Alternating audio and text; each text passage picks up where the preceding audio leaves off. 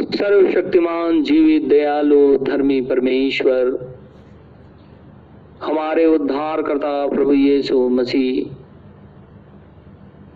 बड़ी ही आदर के साथ में हम सभी जन तेरे पास आए हैं। हम तेरा धन्यवाद, तेरी स्तुति और तेरी महिमा करते हैं। हम तुझे धन्य और पवित्र कहते हैं, क्योंकि धन्य और पवित्र खुदावंद खुदा केवल तू ही है। तेरा नाम मुबारक हो।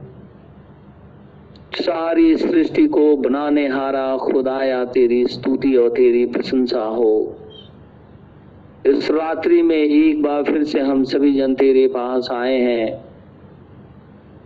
दिन भर तूने हमारी रक्षा की है, हमारी मदद की है। हमें हर प्रकार के एक्सीडेंट, दुख, परेशानी, बीमारी, लड़ाई, झगड़े और मौत से भी बचाया है। और ये मौका दिया प्रभु कि हम हमदो सिताइश के गीत गाएँ, तेरे वचन को सुने, सुनाए। इसके लिए हम तेरा हृदय से धन्यवाद करते हैं। हे सेनाओं के हवा परमेश्वर, तेरा धन्यवाद हो। हे अब्राहम, इसहाक और याकूब के परमेश्वर, तेरा धन्यवाद हो।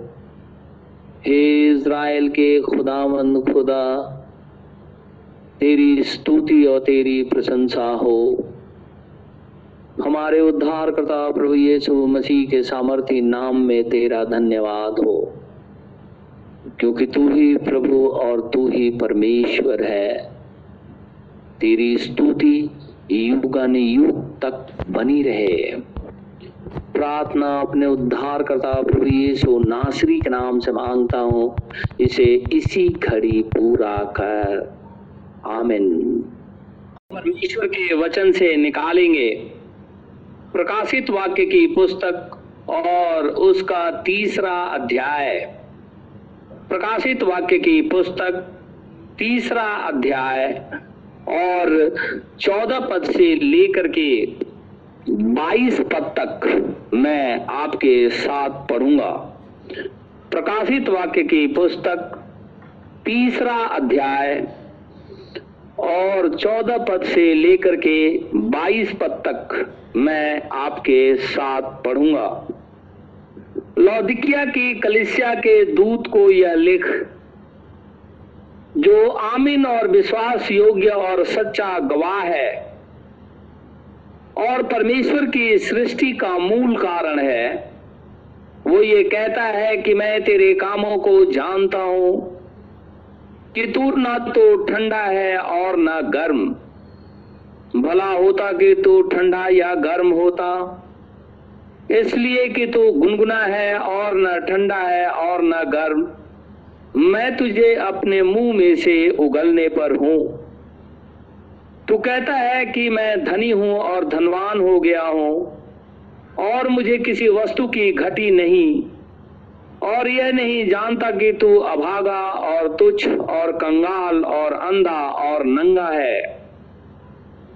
इसलिए मैं तुझे सम्मति देता हूँ कि आग में ताया हुआ सोना मुझसे मोल ले कि तू धनी हो जाए और श्वेत वस्त्र ले ले कि पहनकर तुझे अपने नंगेपन की लज्जा ना हो और अपनी आँखों में लगाने के लिए सुरमा ले कि तू देखने लगे। मैं जिन जिन से प्रेम करता हूँ, उन सबको उलाना और ताड़ना देता हूँ। इसलिए सरगर्म हो और मन फिरा। देख, मैं द्वार पे खड़ा हुआ खटखटाता हूँ। यदि कोई मेरा शब्द सुनकर द्वार खोलेगा तो मैं उसके पास भीतर आकर उसके साथ भोजन करूँगा और वह मेरे साथ जो जय पाए, मैं उसे अपने साथ, अपने सिंहासन पे बैठाऊँगा। जैसे मैं भी जय पाकर अपने पिता के साथ उसके सिंहासन पे बैठ गया, जिसके कान हो, वो सुन ले कि आत्मा कलेसियाओं से क्या कहता है। परमेश्वर के इस वचन के पढ़े और सुने जाने पे आशीष हो। हम खुदा का बहुत शुक्रगुजार हैं इस समय के लिए जो परमेश्वर ने हमें दिया है। हम धन्यवादित हैं कि परमेश्वर ने हमें ज़िंदगी में ये मौका दिया कि हम सेवन चर्च एज के विषय में जाने और हम अपनी पोजीशन को भी देखें कि प्रभु यीशु मसीह में हमारी पोजीशन क्या है। क्योंकि हम चलते चलते एक ऐसे समय में आ गए हैं जो अंतिम समय कहलाता है। अंत का समय। अंत के समय से अर्थ ये नहीं है कि दुनिया नष्ट हो जाएगी।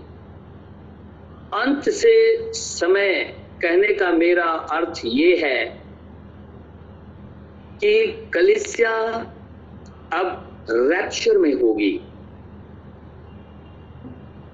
परमेश्वर ने जब आदम को बनाया, दुनिया चलती रही। उसके बाद नूह के समय में आठ प्राणी बचाए गए। और उन लोगों ने अपने पूर्व दिशा की तरफ़ चलना शुरू किया। शिनार देश में पहुँच गए। वहाँ उन लोगों ने एक मीनार बनाने की कोशिश की, क्योंकि वो सारे एक ही मन के लोग थे। परमेश्वर ने उनके बीच में भाषा में बाधा डाल दिया। और वहाँ से वो दुनिया के अंदर में फैल दुनिया आगे चलते रही, परमेश्वर बातें करता रहा। और एक ऐसा समय आया कि परमेश्वर ने एक व्यक्ति जिसका नाम पहले अब्राम था, जिसको खुदा ने बाद में बदलकर अब्राहम कर दिया, ऊर देश, कश्तियों के ऊर देश से बुलाया। ऊर देश जो है आज इराक का सदन क्षेत्र है, जहाँ पे कस्ती लोग रहते थे। वहाँ से वो परमेश्वर की उपस्थिति में चलने लगा। और जब वहाँ से चलने लगा, परमेश्वर ने उसे आशीष दी, उसके साथ उसने वाचा बाँध दिया कि मैं तेरे तेरे बाद तेरे बेटे को, उसके बाद उसके बेटे को मैं आशीष दूँगा। और वो एक इज़राइली जाति के नाम से हम जानते हैं, क्योंकि याकूब का नाम खुदावन खुदा ने बदल करके इज़राइल रख दिया था। वहाँ से फिर दुनिया चलने लगी, लेकिन हम यहाँ देखते हैं कि दो तरह के लोग दिखाई देने लगे। अब्राहम परमेश्वर का चुना हुआ जो ब्लड लाइन है, उसमें से होकर के चलने लगा। दूसरी तरफ़ सारी दुनिया भी इसी पृथ्वी के ऊपर में अपने रहन सहन अपने खान पान सब कुछ करती रही और परमेश्वर से धीरे धीरे मुँह मोड़ गया। रोमियो के पत्री में लिखा हुआ है परमेश्वर ने उन्हें अपने पास आने का बहुत मौका दिया। उन्हें समझाया, उनके मन को बताया, लेकिन वो ठीक निकले और उन्होंने जब अपने शरीरों को गंदा करना शुरू किया। तो परमेश्वर का वचन कहते हैं कि खुदा ने उनको उनके मन के ऊपर में छोड़ दिया। उसके बाद में जरा हम इसे पढ़ते हैं। रोमियो की पत्री, उसका पहला अध्याय। रोमियो की पत्री और पहला अध्याय।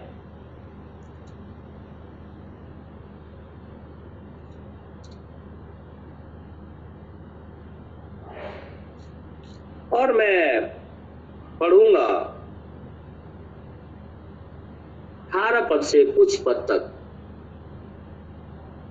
परमेश्वर का क्रोध तो उन लोगों की सब अभक्ति और अधर्म पर स्वर्ग से प्रकट होता है, जो सत्य को अधर्म से दबाए रखते हैं।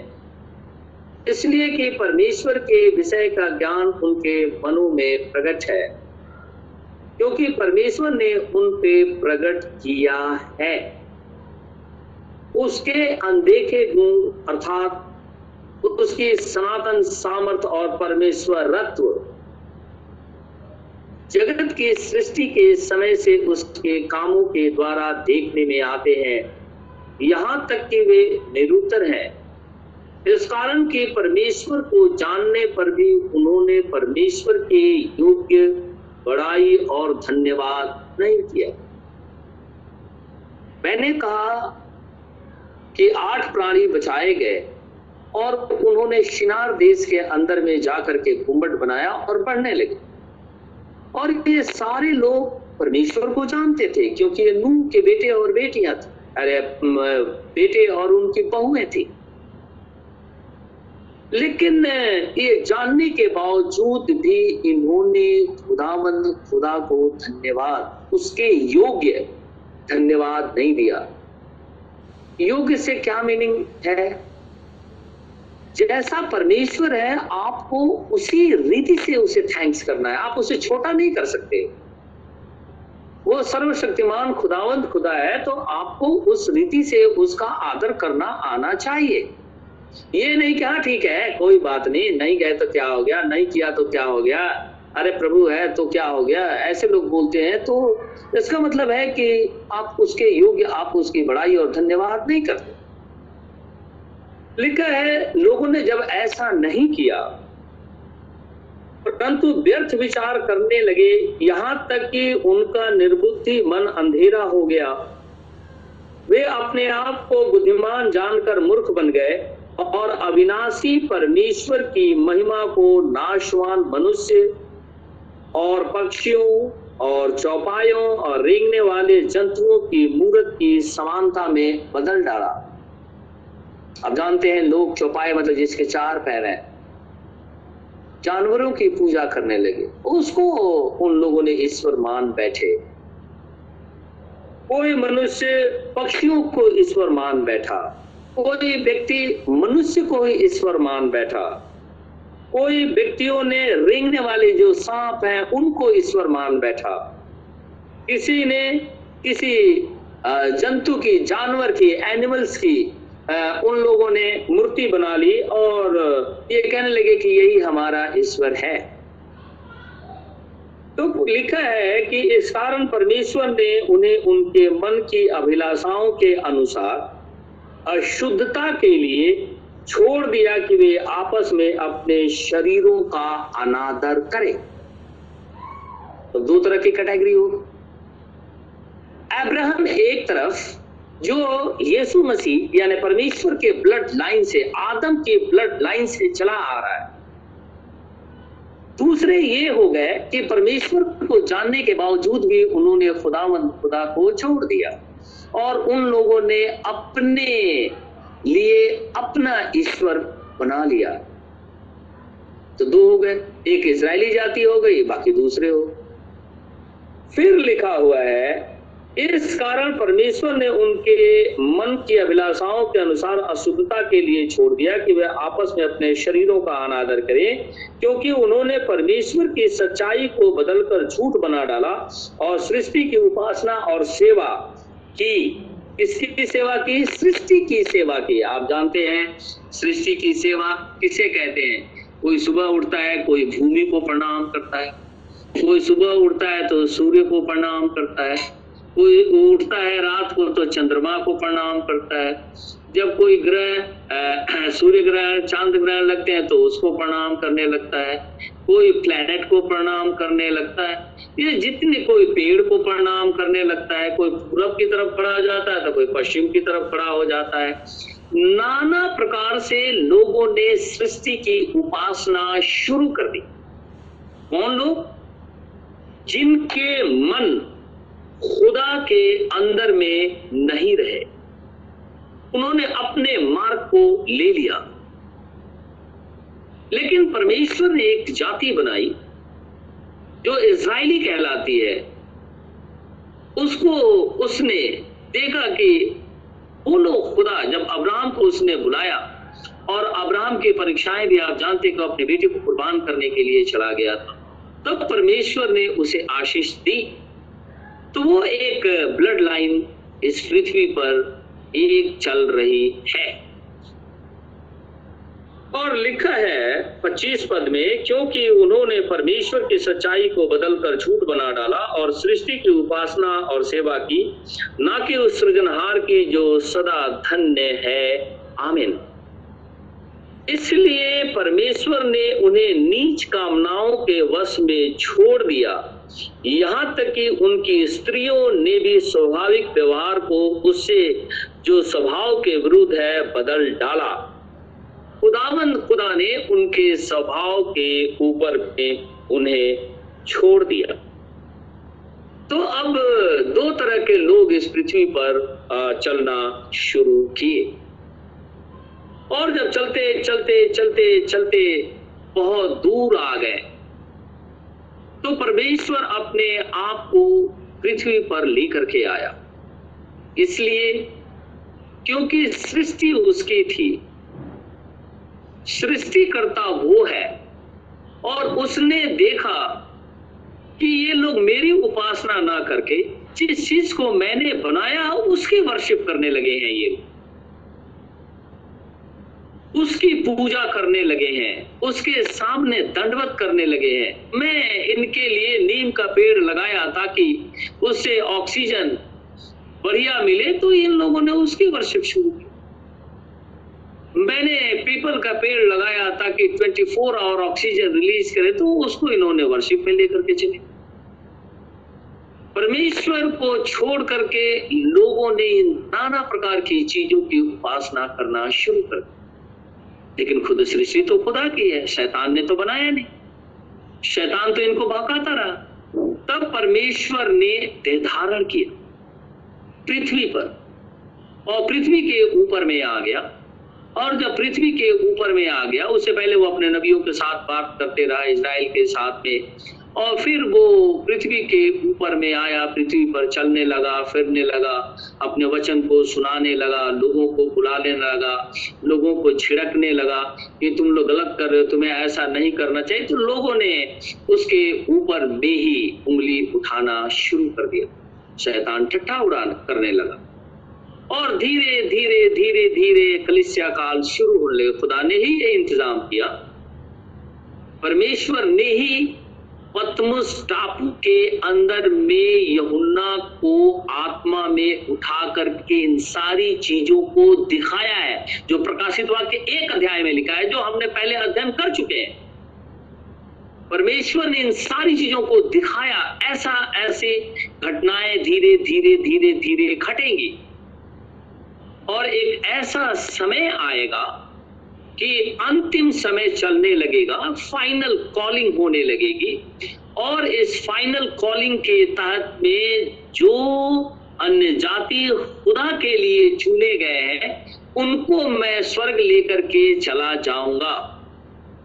अब जब वो स्वर्ग लेकर के चला जाएगा जो अभी हमारे हमारे लिए समय चल रहा है, जब वो स्वर्ग चला जाएगा, तब बाइबल के अंदर में लिखा है कि परमेश्वर ही इज़राइल के साथ में बातचीत करने लगेगा।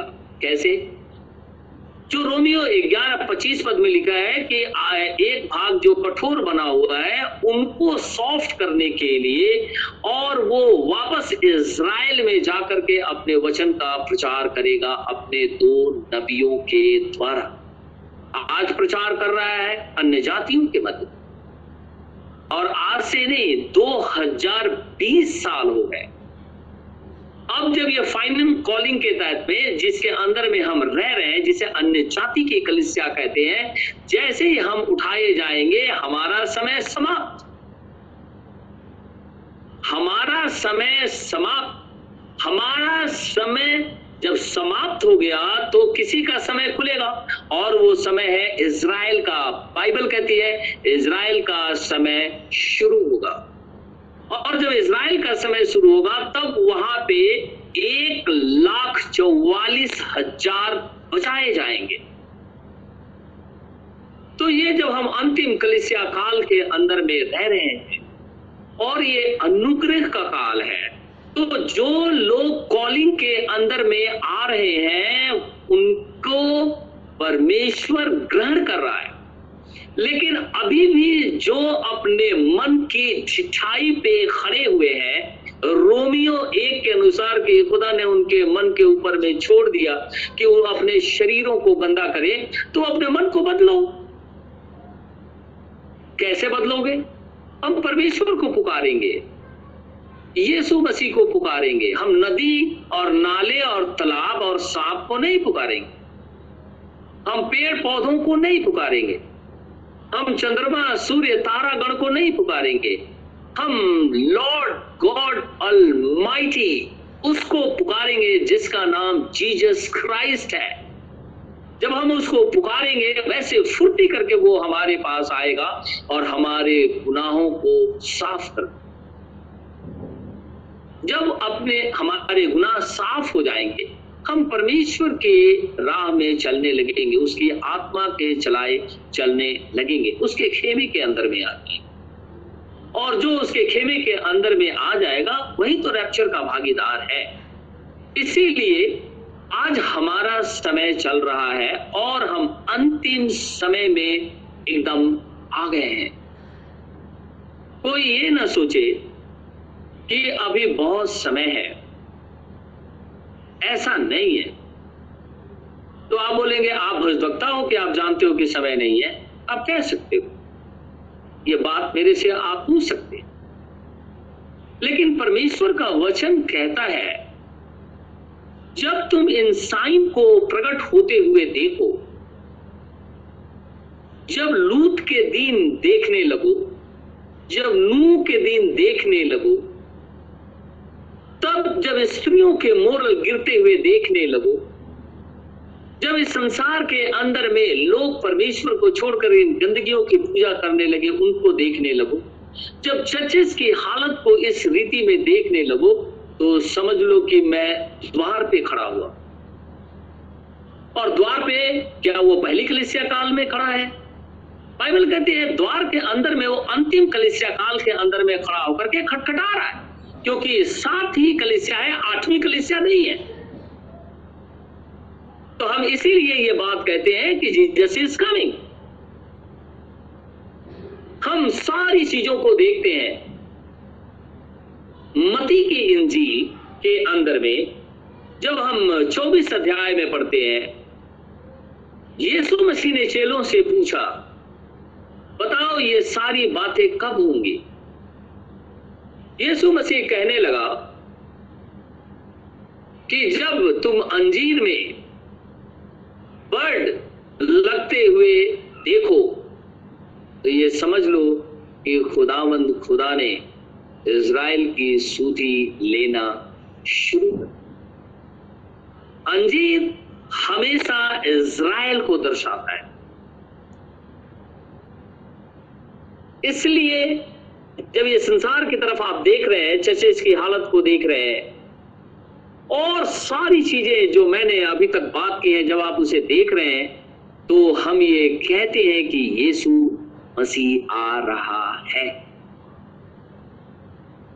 आठवीं कलिसिया काल नहीं है। और इसी कलिसिया काल के अंदर में खुदावंद खुदा दरवाजे को खटखटा रहा है। जो दरवाज़ा खोलेगा वो परमेश्वर के संग होगा। जो दरवाज़ा नहीं खोलेगा वो परमेश्वर के संग नहीं होगा, क्योंकि दरवाज़ा फिर बंद हो जाए और खुदावंद खुदा जो दरवाज़ा खटखटा रहा है, लोदिकिया के कलिसिया का जो काल शुरू होता है 1906 से लेकर के अब तक चल रहा है। कितने साल हो गए? सौ से भी ऊपर 114 साल के लगभग हो गए। तब से वो खटखटा रहा है। हम जानते हैं कि इज़राइल के अंदर में खुदा ने एक व्यवस्था दी थी। जुबली पचास साल में होता है। जुबली के अंदर में एक नरसिंगा फूका जाता है और जो गुलाम होते हैं, उन्हें छोड़ दिया जाता है। जो जहाँ कहीं भी पाया जाता है, जैसे नरसिंगे की आवाज़ सुनेगा, वहीं वो आज़ाद हो गया। अगर इस रीति से हम देखें तो 114 साल में लगभग दो और तीसरी जुबली आने को है। पचास साल में एक जुबली है और पीछे से हम चलते हुए आ रहे हैं। लौदिकिया कलिसिया काल के अंदर में ही दूसरी जुबली निकल गई है। जो दास हैं, वो आज़ाद होते जा रहे हैं। एग्जैक्ट टाइम तो खुदा ही जानता है, हम नहीं जानते। क्योंकि वो कहता है, ये का जानना तुम्हारा काम नहीं है। क्योंकि दो स्त्रियाँ चक्की पुष्टि होंगी, एक ले ली जाएगी, दूसरी छोड़ दी जाएगी। दो जवान खेत में काम करते होंगे, एक ले लिया जाएगा, दूसरा छोड़ दिया जाएगा। दो व्यक्ति एक बिस्तर पे सोए होंगे, चरपाई पे सोए होंगे, एक ले लिया जाएगा, दूसरा छोड़ दिया जाएगा। कहता है, अगर इस बात को कोई जानता तो वो जागता रहता। लेकिन खुदाबंद खुदा ये सारे साइन को प्रकट करके अपने आप को प्रकट करता है कि वो दरवाजे पे खड़ा हुआ है। क्योंकि इसी काल के अंदर में खुदाबंद खुदा दरवाजे को खटखटा रहा है। प्रभु यीशु मसीह सदैव दरवाज़ा अब नहीं खटखटाएगा। वरन रैप्चर के बाद, यानी कलिसिया उठाए जाने के बाद वह इज़राइल के पास चला जाएगा अपने ही वचन के अनुसार, जो पतमुस टापू पे यहुन्ना को उसने दिखाया था, जो प्रकाशित वाक्य ग्यारह में लिखा हुआ है। उसी ने दिखाया था स्वर्ग के अंदर।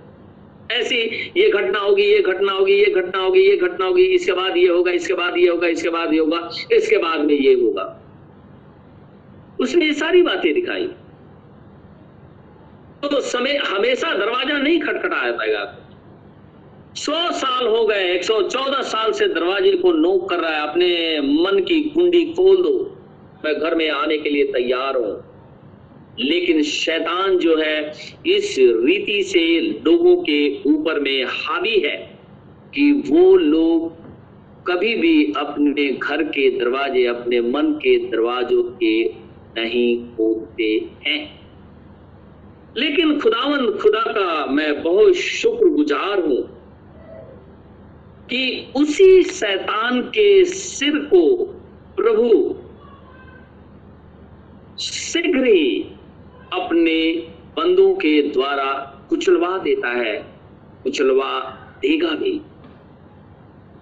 एक वर्ष हम निकालेंगे, रोमियो की पत्री 16 अध्याय।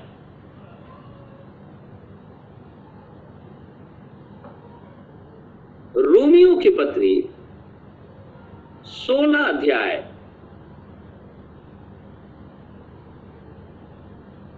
मैं पढ़ूँगा सत्रह पद से लेकर के बीस पद तक।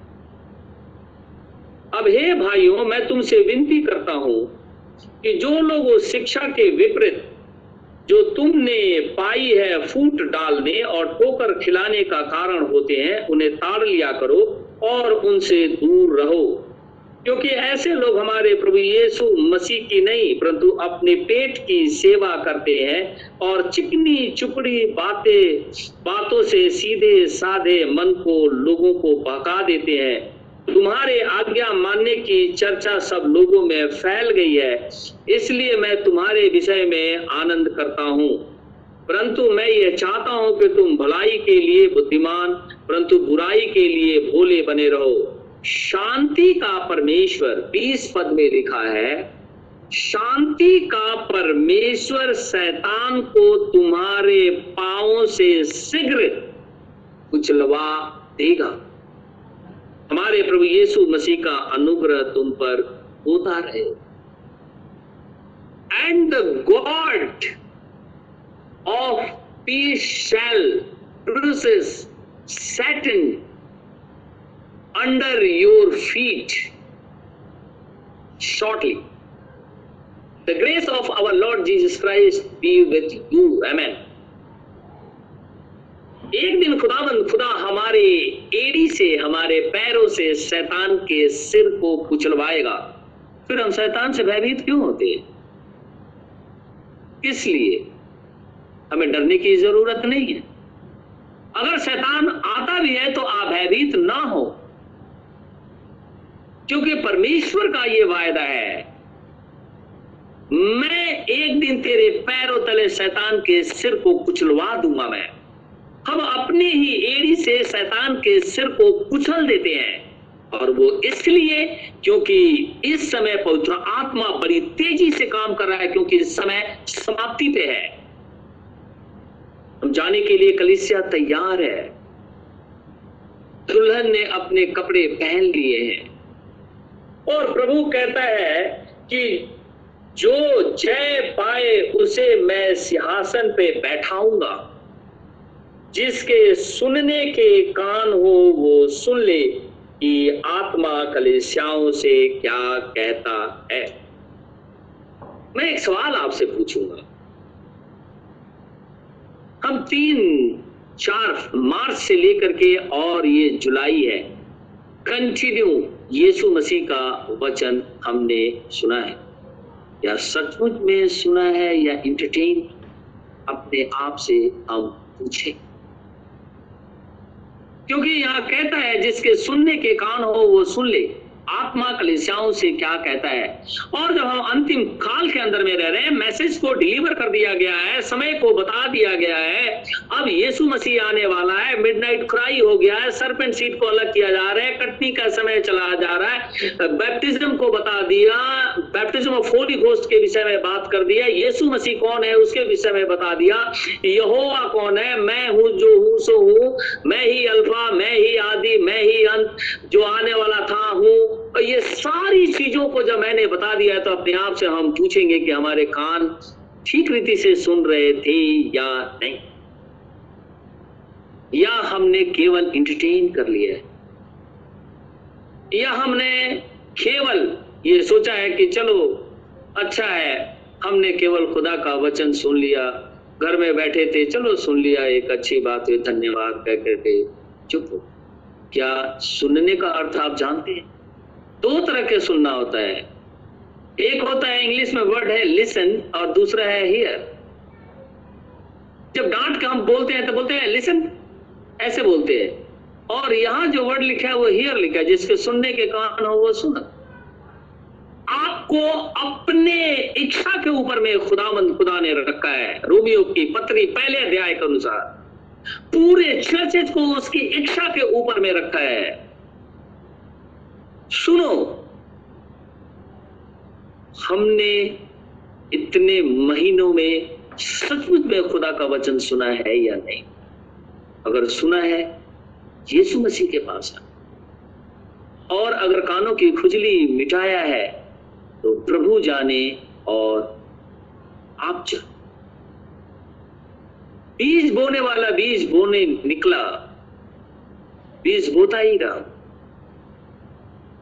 बहुत से बीज झाड़ियों में गिर गए? बहुत से बीज पथरीली भूमि पे गिर गए। बहुत से बीज जो है सड़क के किनारे गिर गए और बहुत से बीज अच्छी भूमि पे गिर गए। अगर हम अच्छी भूमि है, निश्चित रीति से ये बीज जो है वहाँ पे उग जाएगा। और अगर अच्छी बीज नहीं, अगर अच्छे भूमि नहीं है, क्योंकि बीज तो परमेश्वर का वचन। और भूमि है, बाइबल कहती है, वो संसार है।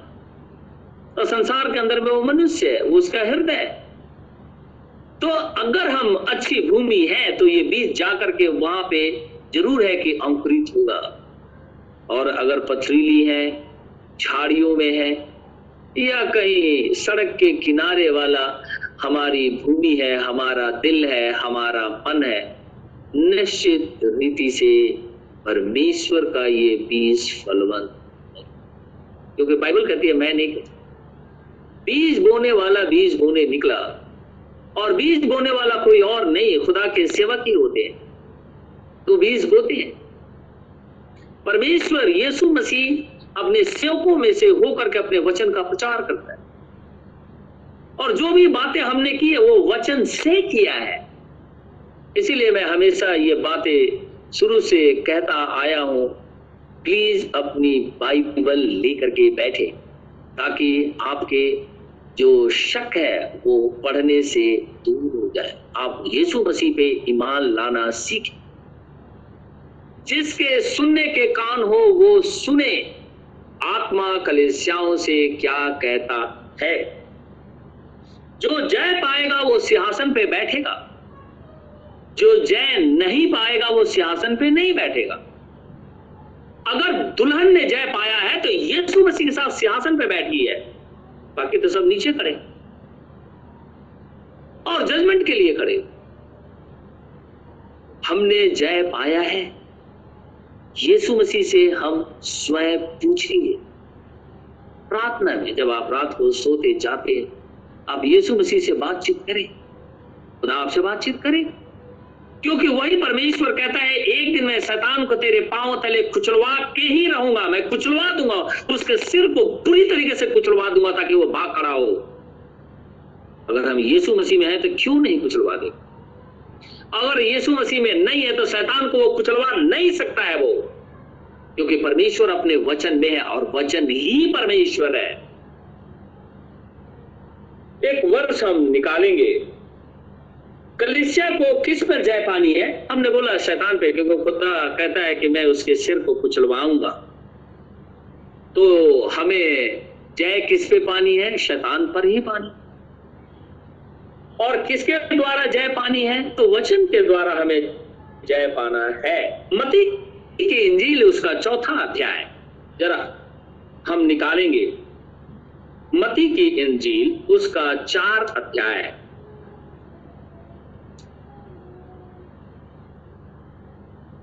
मती की इंजील चार अध्याय। इसके अंदर में जो बातें लिखी हुई हैं, हम सब जानते हैं। इसमें लिखा हुआ है कि जब आत्मा यीशु मसीह को, यानी इबलिस, जब परीक्षा करने लगा यीशु मसीह का तो उसके पास में कुछ बातें लेकर के आया। कहने लगा, तू परमेश्वर का पुत्र है तो कह दे, ये रोटी बन जाए, पत्थर रोटी बन जाए। फिर वो कहने लगा कि पवित्र नगर पे ले जाके खड़ा कर दिया और कहने लगा, अगर तू परमेश्वर का पुत्र है तो अपने आप को नीचे गिरा दे। बाइबल में तो लिखा ही हुआ है कि जब तू नीचे गिरेगा तो लोग तुझे स्वर्गदूत तुझे हाथों हाथ उठा लेंगे। कुछ लोग ऐसा उनको समझ में नहीं आता आज भी करते वो सोचते हैं कि बाइबल में तो लिखा है कि सांप का जर पी लेगा आ, तो भी तुझे जो है वो कुछ हानि नहीं होता ला पी के देखता हूँ। अनजाने में अगर आपने पी लिया तो कोई बात नहीं लेकिन जानबूझ के आप क्यों? यहाँ जानबूझ के शैतान लेकर के आया था। बोलता है बाइबल में लिखा हुआ है तू कूद जाएगा ना एंजल तेरे को हाथों हाथ उठा लेंगे। क्योंकि बाइबल में ऐसा लिखा परमेश्वर ने वायदा किया है कि तेरे पाँव में पत्थर से ठेस नहीं लगेगी। हमें भी पत्थर से ठेस नहीं लगेगी शैतान क्योंकि शैतान को उसने कुचलवाया है। तो यह लिखा हुआ है, वह तेरे विषय अपने स्वर्गदूतों को आज्ञा देगा कि वो हाथों हाथ उठा लेंगे। तो यीशु मसीह ने कहा, ये भी कहा कि तू अपने खुदावन खुदा की परीक्षा मत करना। अनजाने में अगर कर दिया तो परमेश्वर स्टैंड कर देता है। लेकिन अब जान बुझ करके खुदावन खुदा की परीक्षा करते हैं। तो बाइबल कहती है कि ऐसा मत कर। उस समय भी आपको बचा लेगा वो। लेकिन आप परमेश्वर को टेस्ट करके देख रहे हैं ना। अच्छा देखते हैं, जरा कि होता क्या है, प्रभु बोलता है, पता नहीं होगा कि नहीं होगा, जरा एक बार ट्राई करके देख। यीशु मसीह के पास भी वो आया था। आकर के कहने लगा, अपने को नीचे फेंक दे। वचन में लिखा है, वो अपने स्वर्गदूतों को आज्ञा देगा, स्वर्गदूत आएँगे और तुझे उठा लेंगे, तेरे पैरों में ठेस भी नहीं लगेगी। यीशु मसीह ने कहा, लिखा है, अपने खुदावन, खुदा की परीक्षा मत कर। परमेश्वर जानता है कि हम किस मुसीबत के अंदर में हैं। और उस मुसीबत में जब हम पढ़ते हैं, वो पहले से जानता है और उसमें से बाहर भी निकाल देता कभी कभी वेट भी करता है। जिसके सुनने के कान हो, वो सुने। शैतान के ऊपर में विजय पाने का एक मात्र उपाय है यीशु मसीह को ग्रहण कर लेना। वचन को ग्रहण कर लेना। शैतान परास्त होकर दे जैसे यहाँ पे वो भाग गया। यहाँ पे बार बार वो इंटरप्रेट कर रहा है। उकसा रहा है। मन को शैतान उकसाता है। प्रोवोक करता है पीछे से। बार बार किसी चीज़ के लिए उकसाता है, बाइबल को सामने लेकर के आता है। बार बार यीशु मसीह के सामने वो बाइबल को लेकर के आ रहा है। जब हम वचन के ऊपर विश्वास करते हैं, तब पवित्र आत्मा उस घड़ी हमारी मदद करता है। फुर्ती करके मदद करता है। तो वचन को हराने का केवल एक ही तरीका है। अरे सॉरी, शैतान को हराने का केवल एक ही तरीका है, हम वचन को ग्रहण कर। यीशु मसीह को ग्रहण एक वर्ष हम और निकालेंगे।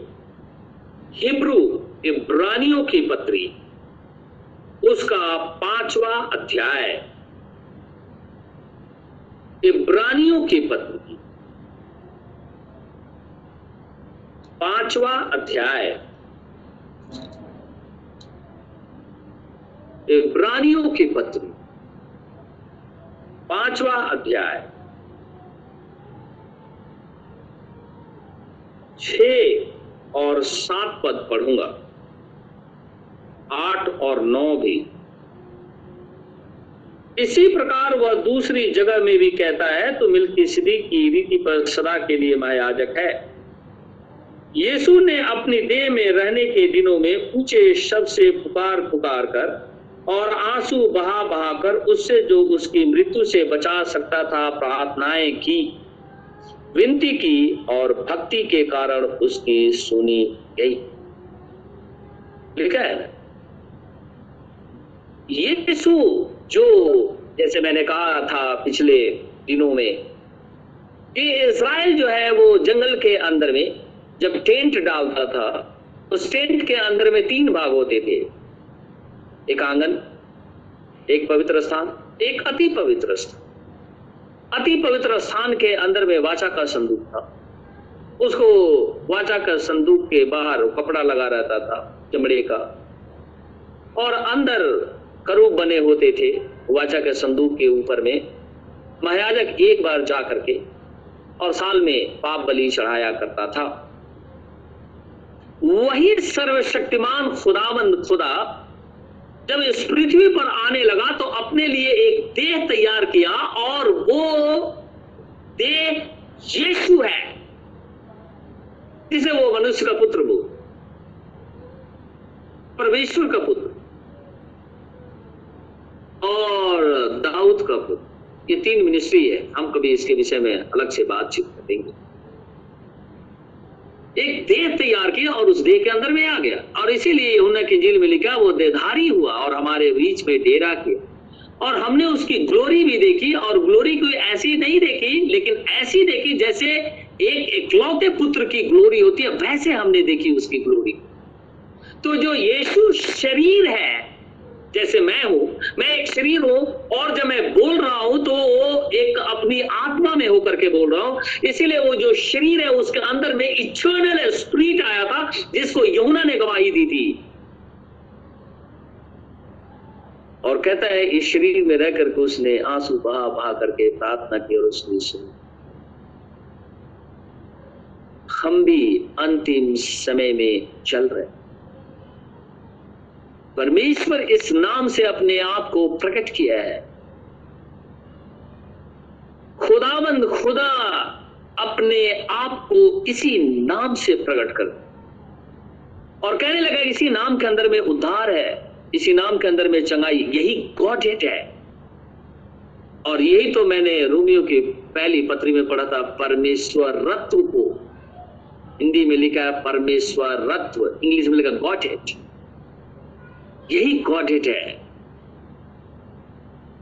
जो भी परमेश्वर है, वो संपूर्ण यीशु में होकर के अपने आप को प्रकट किया। और लेने कौन आ रहा है? यीशु वचन कौन है? यीशु। उर्दू में से हमें ज़िंदा कौन करेगा? यीशु। बपतिस्मा किसके नाम से है? यीशु बैप्टिज्म ऑफ़ होली घोस्ट कौन देगा? यीशु मसीह। क्योंकि यीशु मसीह निकदमस को उसने बोला था, कहने लगा कि जल और आत्मा से जन्म लेना तुझे अति आवश्यक है। और मैंने जो बातें कही है ना, वो जल कहता है, वो आत्मा भी है और जीवन भी है। मार्ग सत्य और जीवन मैं ही हूँ रेजुरेक्शन मैं ही हूँ, मुझे देखो। फिलिपुस कहने लगा, तू मुझे दिखा। कह लगा इतने दिन समय तुम्हारे पास तुमने मुझे देखा नहीं। बोलने लगा। खुदावंद खुदा आने को है। समय समाप्ति पे है। घटनाएँ तेज़ी से घट रही हैं। समय का चक्र बड़ी तेज़ी से चल रहा है क्योंकि इतने लंबा अरसा निकल गया 2020 हो गया है। इतने साल तक अन्य जातियों को मौका दिया गया है। मुझे नहीं पता आगे खुदा कितना देगा, ये परमेश्वर जानता है, मैं नहीं जानता।